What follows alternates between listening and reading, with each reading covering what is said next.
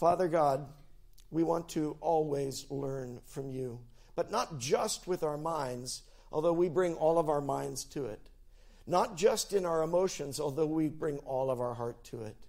Not even just in our physical being, although we are here present, Lord, for you.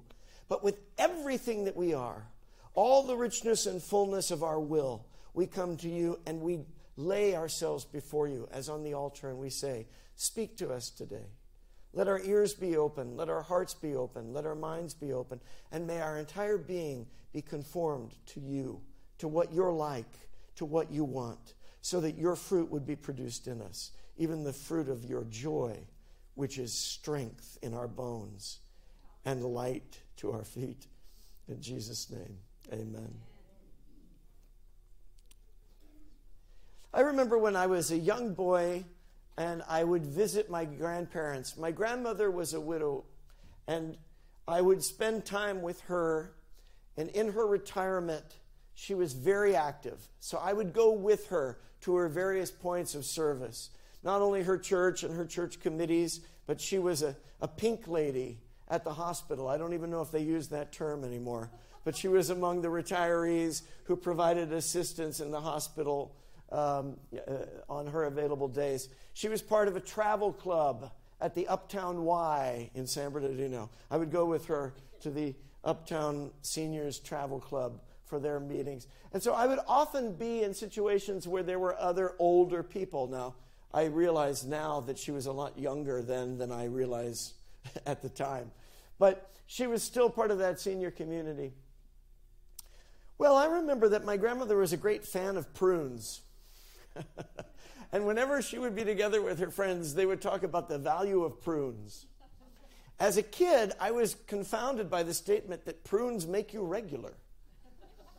to me, that meant by eating prunes, you could be a normal person. And if you didn't eat prunes, maybe you weren't a normal person. So I thought I must be kind of strange, which was probably true. But it was later explained to me what was precisely meant by prunes make you regular. And it was a much more mundane uh, message, as you can imagine. But in the process of that, I discovered something about prunes that I never knew before. Prunes are plums.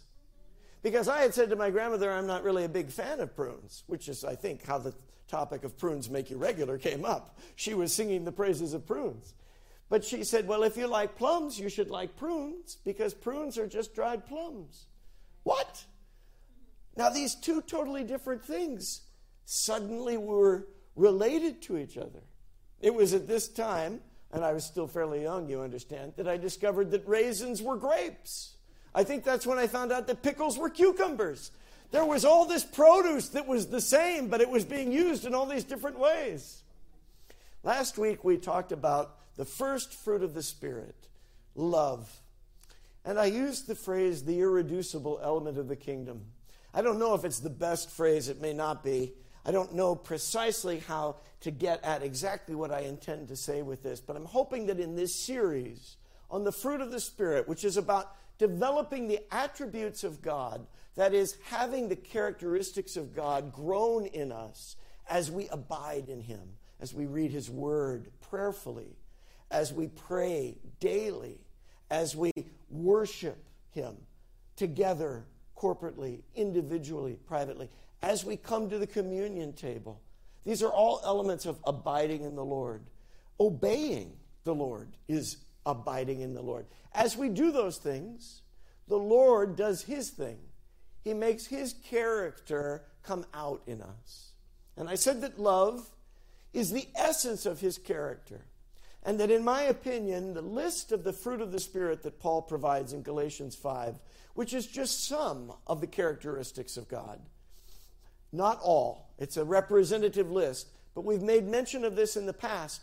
Paul doesn't call them the fruits of the Spirit, he calls it the fruit, singularly, of the Spirit.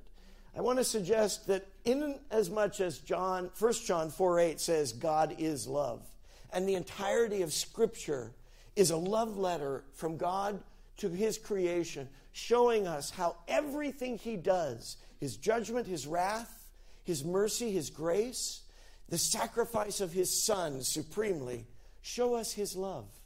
God is love, and the fruit of his character in us is love. But love, like a plum, can be shown in many ways. There are different stages, phases, versions, forms. It's the same thing, but it's coming in a particular kind of context. And so today, as I talk about joy, the second of the fruit that Paul mentions, I want to start by saying joy, and I will elaborate this further a little bit later in the message, is God's love. Joy is God's love, but what I want to remind you about God's love, as we talked about last week, is when I say love, I'm not talking primarily about a feeling. Not in terms of the biblical notion of God's love, not divine love. I'm not saying God doesn't have feelings. What I'm saying is the feeling is not the primary definition of God's love. Do you remember that we talked about how God's love is a covenant? that He initiates. It's a promise that He makes. That's an act of His will. And the will, by the way, is not just God's mind, it's God's whole being. In other words, when I say God is love and that love is the irreducible element of the kingdom, what I'm saying is God makes a choice to love. And his love manifests in a whole rainbow, a whole array of different ways. And joy is one of the ways that you and I experience the love of God. Therefore, for us, love is a choice also. We choose to love God. Not because we do that independently, we're responding to Him. We love Him because He first chose to love us. We are given the right to choose to love him by the power of his love and his spirit, by the sanctifying power of his blood through Jesus Christ. Therefore, we also choose joy. We turn to the person on the other side of you and say, Choose joy. Joy is a choice. We as human beings tend to allow our emotions and what we see to guide us. Pastor Daniel, during the worship time, was really inspired by the Holy Spirit as he was praying and saying, We're not going to be people who live according to what we see or according to what we feel, but rather according to the choice God has made, according to his covenant promise, according to the reality of who he is and the reliability of his presence. And that's our love to him, is choosing to live that way. It's what he's called us to do.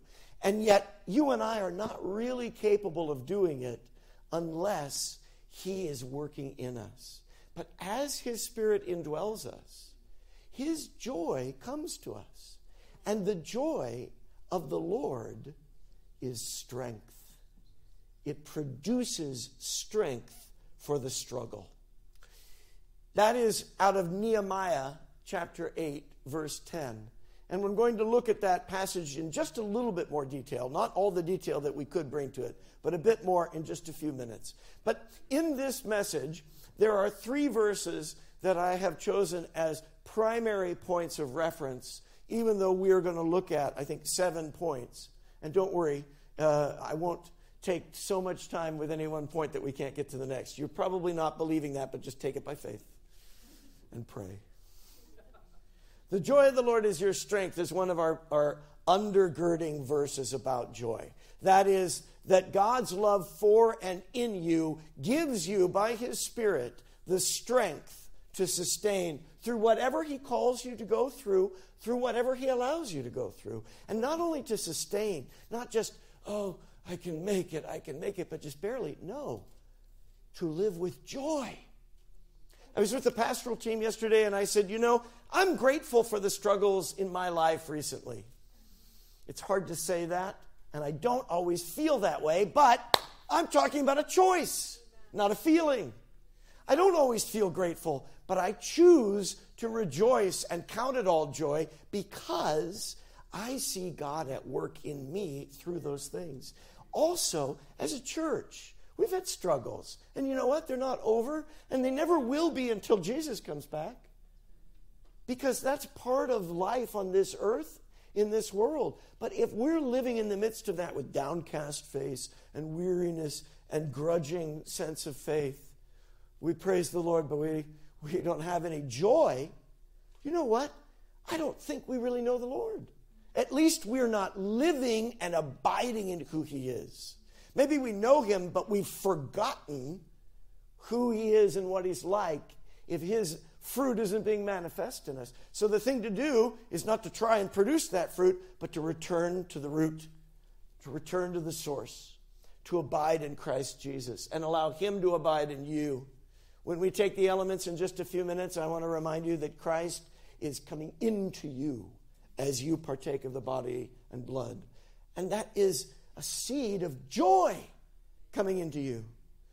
Joy because he himself had joy, even as he went to the cross. Can you imagine that? I don't think any of us fully can, but the parallel, the best that any of us can draw, is the worst that life has thrown at you. The worst day that you've ever had multiply that by some exponential amount, and that's the cross. Because you know what? Your worst day, your worst deed, your worst attributes, that's what's hanging there on the cross. That's, in fact, what nailed him to the cross. You and I, we nailed him to the cross with our sin. And the sins that we've suffered, the sins of others, that nailed him to the cross too. He who knew no sin, who was and is life and love and joy, he became sin for us. He took the curse upon himself. Why? Because of the joy of the Lord that was set before him. You see, that was the strength. That was how he was able to remain faithful and go to the cross. That was the passion that drove him through the passion. Was the joy of God and that joy was you and me being with him. It was us being saved. That's his joy. Our salvation, our sanctification, our being saved and being made holy is joy to him. Dahil sa kagalakan na naghihintay for the joy before him. He went to the cross. That means that when he says, if you're going to follow him, you're going to pick up your cross, the strength that you're going to do that with is the joy of the Lord. The promise of your salvation and the glorious prospect of the salvation of others. The promise of your sanctification and the glorious reality of getting to sharpen one another as iron sharpens iron and equip one another as members of the body. That's the joy of the Lord. And without it, we are weak but our weakness is made strong through his joy. Therefore, when we face various trials, we have that joy of eternity set before us. We have the joy of the reality of Jesus' presence here and now. Not just someday I get to be with him, but he's living inside of me now, today. So I can count it all joy because I recognize that whatever trials come, they produce endurance perseverance, they perfect us. Magalak sa lahat ng uri ng pagsubok. Pagsubok. Salamat po. So, joy is a facet of divine love. Isang aspekto ng pag-ibig. It's an aspect of God's love, right? That's why there's a singular fruit led with love but is reiterated in all these others. And in subsequent weeks, we'll take a break next week, but when we come back in two weeks, we're going to talk about how peace is a facet of God's love as well. It's found in God's presence because it's born of Him. If God is love and joy is a facet of love, then God is joy. To be in God's presence is to have joy if you belong to God. Now, it's not joy if you don't belong to God because His joy isn't in you, right? If He's not in you. But if you and I belong to God, and hallelujah, it's as simple as saying, I want to belong. Because God has said, I want you to be mine. As many as receive him, to them he gives the right to be children. Not everyone receives him, but everyone can. And as many as will, they do become his children, and his joy is in them, and his presence is with them. Sa presencia ng Dios is joy. You will make known to me says David in Psalm 16, verse 11, the path of life. You'll show me what to do. If I'm, if I'm facing something and I don't know what to decide, if I'm facing a situation and I don't know how to solve it, if I made a mistake and I don't know how to correct it, you'll show me what to do, Lord. In your presence, not only will you show me, but you'll give me joy. I will know that it's you because the joy of the Lord will be in me as I am in you. In your right hand, there are pleasures forever. You see that? We always have to have the eternal perspective. The eternal perspective will help remind us of the joy.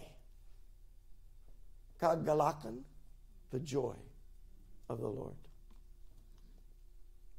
Now, the first time in the Greek New Testament that the word joy that Paul uses Chara is the Greek word. Chara. First time that it shows up, it actually shows up with its verbal root. So the word that he uses in Galatians 5 is joy. And that word linguistically has a root in the verb rejoice. In other words, joy is the product of rejoicing. That seems fairly evident, right? But I want to remind you of that. Let me say that again. In fact, why don't you say it to somebody next to you? Joy is the product of rejoicing. We've said that we cannot produce the fruit of ourselves, we have to abide in Christ. We cannot produce the noun joy on our own. God will produce us in it, but what we can do is we can verbally abide. In other words, we can take the active choice to abide in God, which means I choose to rejoice. No matter what situation I see, I choose to rejoice because I'm looking above. And indeed, that's what we see in Matthew chapter 2. The wise men of the east, ang mga maratalinong, the wise men, the magi, taong ay naggalak. They see the star of Bethlehem and they rejoice exceedingly with great joy. If you are losing sight of the love of the Lord, if you are losing sight of the path, if you don't know where to go, look up Look to the light of God from heaven and rejoice because it's there and He leads and guides and provides. Jesus told a parable later in Matthew, Matthew 25, in which there, were, there was a master who gave his servants various different values, talents, amounts of money. And when the servants were faithful and produced fruitfulness through it, the master said, Well done, good and faithful servant. You were faithful in a little, I'll put you over a lot. Enter into the joy of your Lord. Jesus is talking about the experience of those who live in the Lord and produce fruitfulness out of what He has given us. We have nothing to start with, and we don't even produce the fruitfulness. But if we are faithful to abide in Him and invest what He has given us, He says, You can enter into my presence, which is entering into joy. Halika makihati ka sa aking kagalakan. Uh, Sis Heidi, translate that for me, because I, it's it's kind of colloquial, right? It's like, hey, hey, come on into the goodness, come on into the come on into the joy, enter into the joy. Sorry, I didn't mean to put you on the spot. The faithful translator. Joy is lakas mula sa. Strength from the Lord.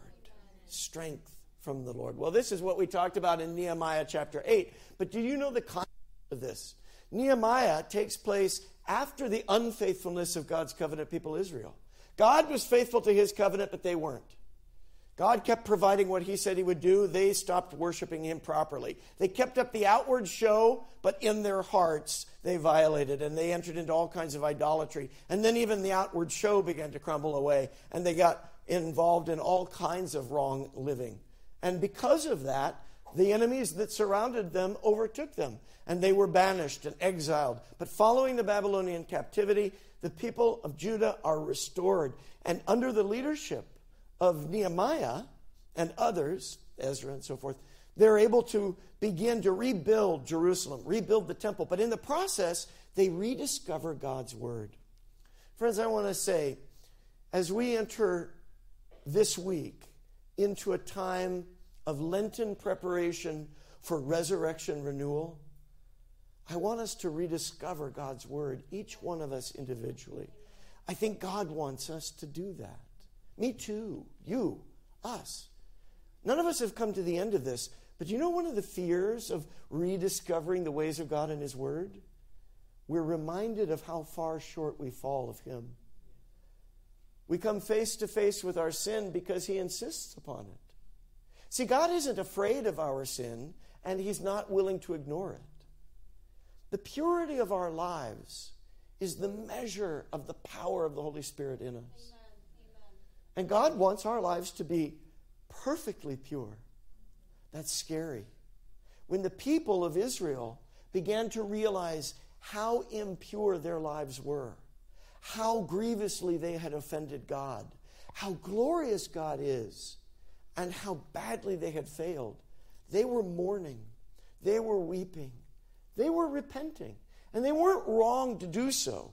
But Nehemiah, inspired by the Holy Spirit, says to them, in response to their repentance, don't be sad, have joy.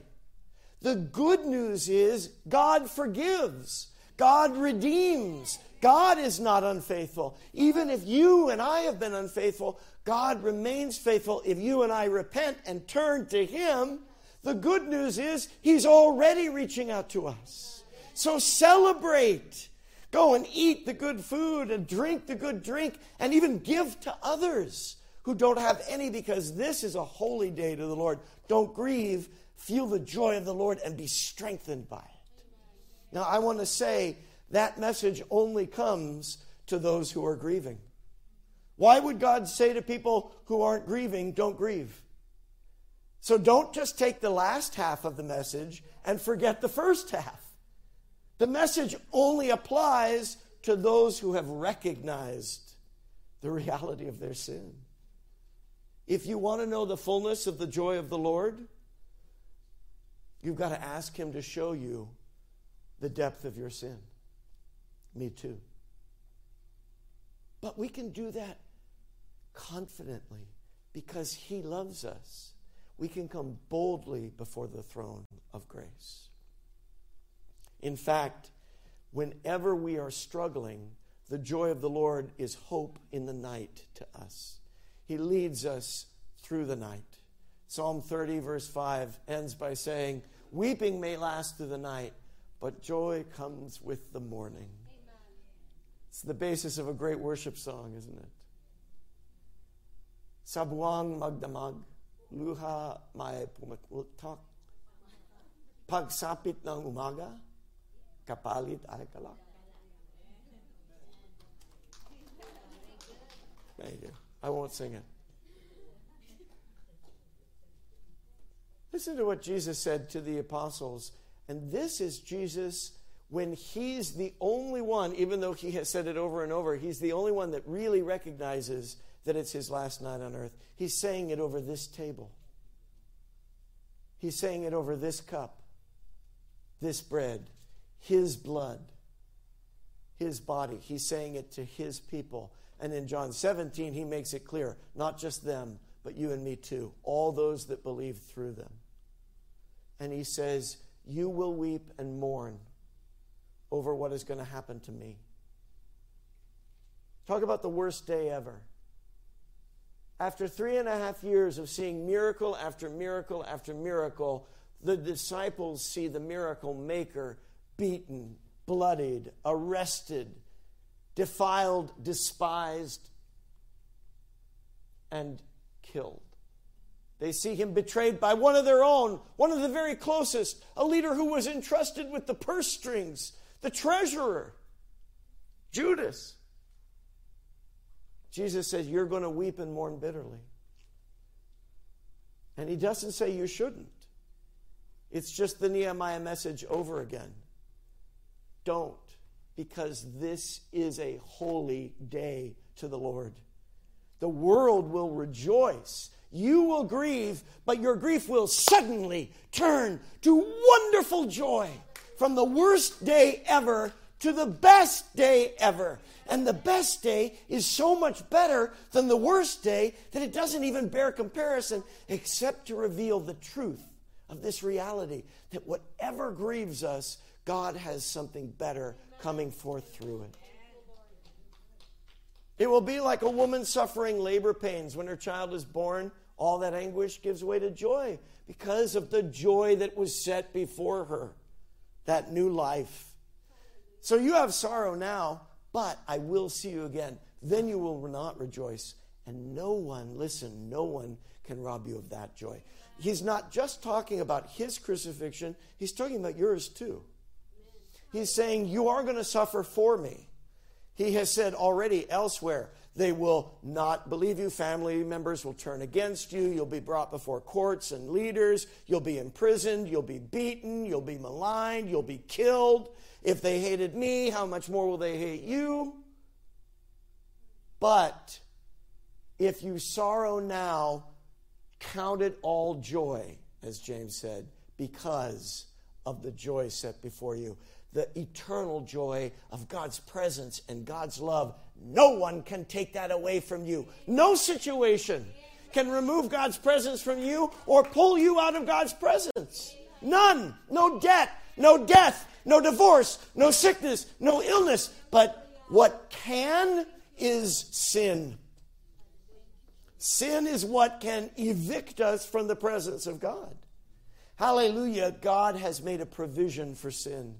It is the blood of Jesus Christ. So you and I, we can freely recognize there's no condemnation in Christ. What then can separate us from the love of God?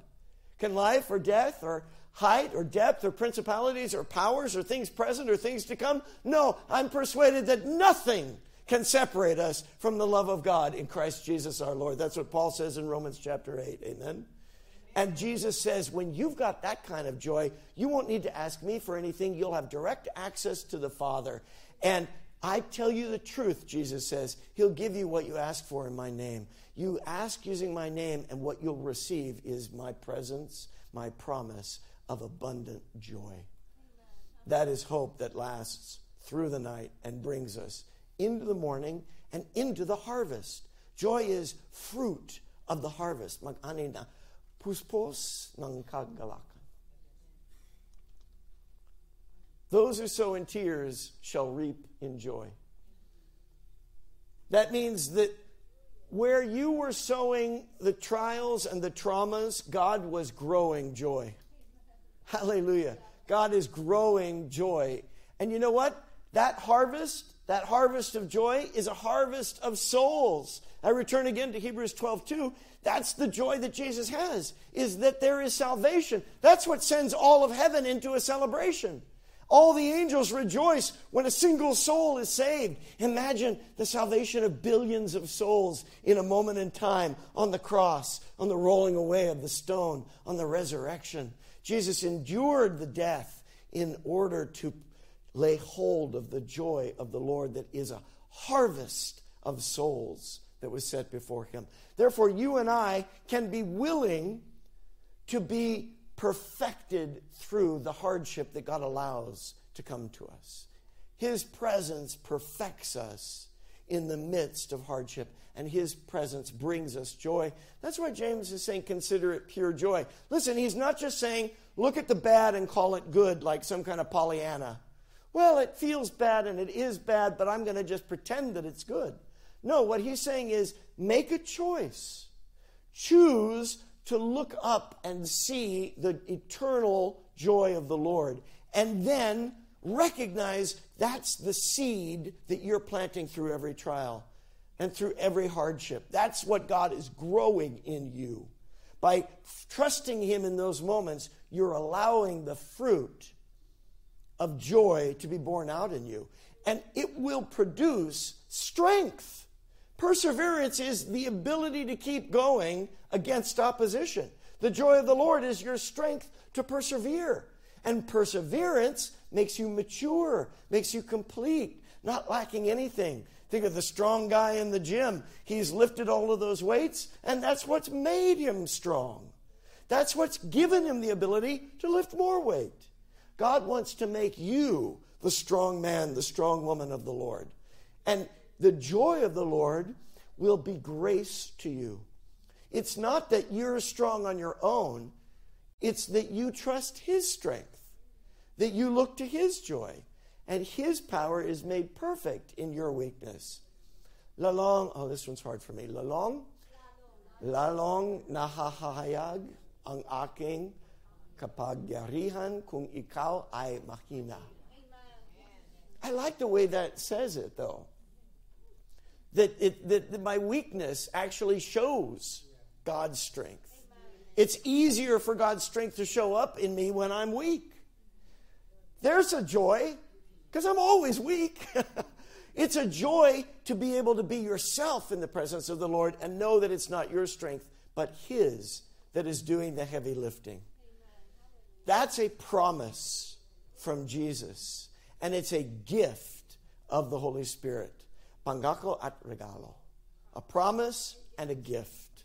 A promise and a present that is presently promised to you and I, which is that His joy can be in you and that your joy will be made complete. His joy is the eternal reality. Your joy is what you see. So when you make His joy yours, you actually start to see more of Him. We don't live by sight, we live by faith. But the more faith we have, the more we see by faith what we cannot see by sight. Are you tracking with me? In other words, the more that His joy is in you, the more legitimately joyous your emotions will be. So it begins with a decision, and the emotions may not be there. And that's fine. You just stay true to the decision. But over time, more and more of God's joy will be manifest to you to the point where you actually feel the emotion. It's not because of the emotion, the emotion is because of the choice. And the choice begins with God. God chooses you, you choose to believe, and God grows real joy in you. So his joy is in you, and your joy is made complete. And this is the command that Jesus follows that with in John 15. For his joy to be in you, and for his your joy to be complete in him, love each other. Love each other as I have loved you. Greater love has no one than this, than to despise the shame of the sacrifice, but for the joy set before them to lay down their life for their friends. And you're my friends, said Jesus, if you do what I command. And one of the things that he commanded was that we would partake in the sharing of communion. I'm going to ask if those who are serving today would bring the table before us. You're my friends if you do what I command. I don't call you servants anymore, says Jesus, but friends. You didn't choose me, I chose you. But because I chose you, you can choose me. You can choose to believe, you can choose to obey. And I've appointed you so that you might go and bear fruit. Do you see how in John 15 it all pulls together? The sanctification of salvation, the sending, the joy, the love, and the fruit. Fruit that will last, so that whatever you ask in my name, the Father will give you. This is my command love each other. Love each other as I have loved you, says the Lord.